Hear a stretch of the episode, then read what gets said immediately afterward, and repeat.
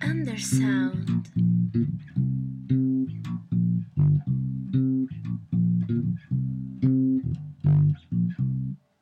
Benvenuti a tutti a questa prima puntata di Under Sounds. Come avrete sentito sicuramente dalla sigla provvisoria vorrei sottolineare, però comunque carina trovo. Sì, carina, cioè l'ho dovuta suonare io così in maniera un po' grezza, però fa niente. La La, voce- faremo migliore. La sensualissima voce eh, è la mia, se non si era notato. Io con la mia No, guarda, forse era la mia. Oggi dobbiamo anche comunque presentarvi un po' questa rubrica nuova, forse non sapete neanche cosa aspettarvi, e quindi abbiamo scelto diversi temi che tratteremo comunque durante l'anno, partendo dal presentarvi dei gruppi, degli strumenti, magari anche suggerirvi degli eventi ai quali potrete assistere nel prossimo mese. Oggi in particolare parleremo di Rollo Tomassi. Rotolo Massi, sei ingrassato? Beh, n- no, Rollo Tomassi. Roloto, non Rotolo. Oh mio Dio, sto facendo troppa confusione. È il nome di un gruppo che ho appena scoperto, anche grazie a un amico, che saluto, lui sa chi, Ciao. che mi riferisco a lui. È un gruppo inglese di Sheffield, un genere molto strano, diciamo sperimentale. Loro si definiscono Mathcore. No, la matematica no, non oggi, dai. Eh, purtroppo c'è anche in musica la matematica, questo si sa ormai. che ti piaccia o no. Post-hardcore, che è un altro genere, un po' sperimentale, con diverse influenze, anche un po' jazz così. Progressive e altre influenze, ecco appunto il jazz. Sì, c'è da dire che a noi piace perché hanno dei ritmi veramente complessi. Sì, in alcune canzoni, soprattutto nei primi album, ma anche andando negli album più decenti. Recenti. anche negli album più recenti. Il loro stile inizialmente era più grezzo e cattivo, se si può dire così, mentre negli ultimi due album sono- hanno virato verso delle sonorità più ambient, più atmosferiche, approcciando generi come il shoegaze e dream pop. La loro cantante è una donna e si chiama Eva Sparks. E gli altri sono quattro musicisti, di cui, beh, dopo sentirete sicuramente le sonorità. Bene, ora magari passiamo già a un ascolto.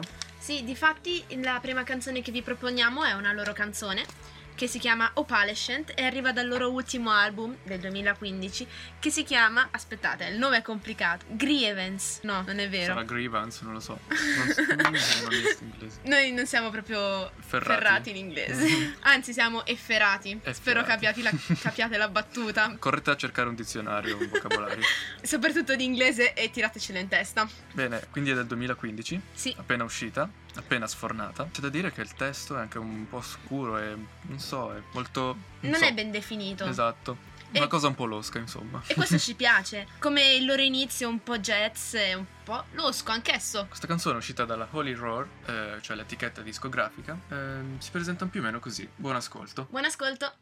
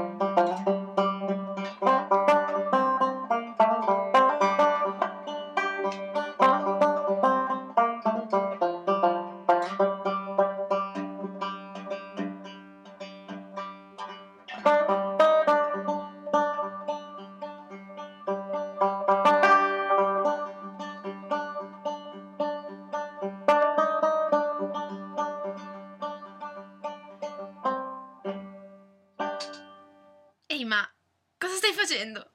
Ah, niente, suonavo il banjo. Così, cioè, sai, noi stiamo registrando, non puoi metterti a suonare il banjo. Eh, ma mi sentivo molto American, così eh, ho trovato un banjo in giro e mi è venuta, mi è venuta voglia di suonare. News, i banji crescono dal terreno come cavoli Yeah! e li trovi in giro. Beh, sta di fatto che allora a questo punto potremmo anche parlare del banjo. Eh, già che ci siamo, già che è qui, Va bene. già che mi avete sentito suonare purtroppo, Ah, non è purtroppo, a me è piaciuto, però non puoi durante la rubrica metterti a suonare. Vabbè. allora, dici Maxi, il banjo, perché? Da dove arriva? Quando? Perché lo suoni? da dove arriva ho detto non lo so perché l'ho trovato qui. Ah, sì, giusto, cresce come il cavolo. Quello che so è che mh, ha acquisito popolarità intorno al 1840 negli Stati Uniti, presso la comunità di schiavi neri. Ah, è stato E- portato da loro? Sì, anzi, alcuni dicono che eh, il banjo esistesse già in Africa. In Africa? Sotto, sì, ovviamente non come lo conosciamo oggi, ma Perché io sapevo che c'era un antenato del banjo che era arabo e aveva solo tre corde. sì, può essere. Può, può essere anche che sia arrivato proprio da, da quella zona. Sta di fatto che poi è diventato praticamente uno strumento nazionale degli Stati Uniti. Verso gli anni 30 comunque ha perso molta notorietà. Prima era diventato comunque abbastanza popolare, verso gli anni 30 invece appunto... A causa dello swing. Sì, perché si poteva suonare solamente in sala e quindi il banjo con lo swing non c'entrava niente, è andato in disuso. Ma per fortuna alcuni jazzisti neri hanno ritrovato questo strumento, l'hanno riscoperto e hanno iniziato ad usarlo soprattutto per il jazz e poi anche per il blues. Oggigiorno si usa appunto, come hai detto tu, per il blues, anche jazz, anche una buona presenza nella musica celtica, rock, molti gruppi ad esempio punk, persino anche metal, ho sentito una volta, utilizzano questo strumento. E chiaramente il country. Comunque il banjo è diventato famoso grazie a Stephen Foster, che lo rese famoso con canzoni che forse conoscete anche voi, come O Susanna e altre opere con canzoncine e un'opera in particolare sua. In più piace adesso e piaceva allora, proprio per la sua facilità d'espressione e il suono giocoso. Forse è anche questo che attira del banjo. Esattamente, e anche devo dire che lo rende speciale il- la sua origine, diciamo. Tutti lo associano a- alle, alle enormi praterie del sud, alle, alle case di legno con i portici, La e sedia la sedia dondolo. il vecchietto che suona il banjo, con la Con- spiga di grano in bocca e magari una birra lì di fianco. Il classico texano, insomma, il cowboy, il mandriano. Ok, basta. Il mandriano. Il mandriano. mandrino. cosa, cosa fare da grande? Il mandrillo. È il mandriano. Va bene, dai. Adesso Ehm. basta cincifugliare. Esatto. Ciancio alle bande. Bande alle ciance. Ciancio alle bande. Vabbè, Di cosa forse... parliamo adesso? Adesso, adesso vi... Anzi, cosa ascoltiamo adesso? Esatto, adesso vi proponiamo la prossima canzone, che è Night Beat dei Moon Duo. A voi l'ascolto.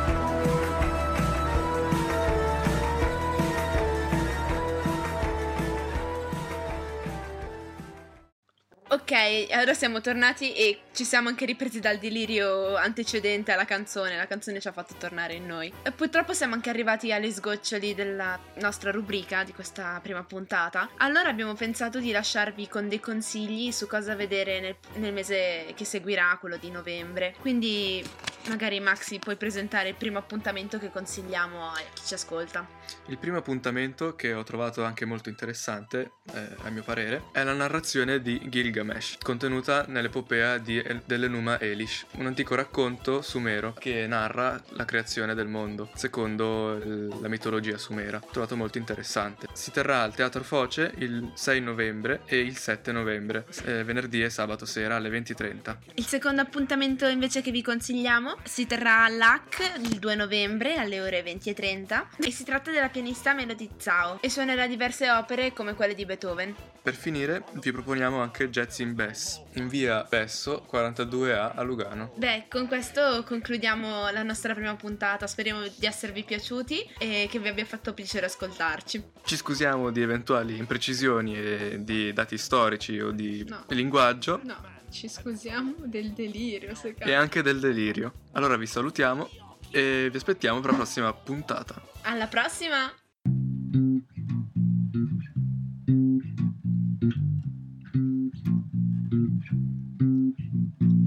Undersound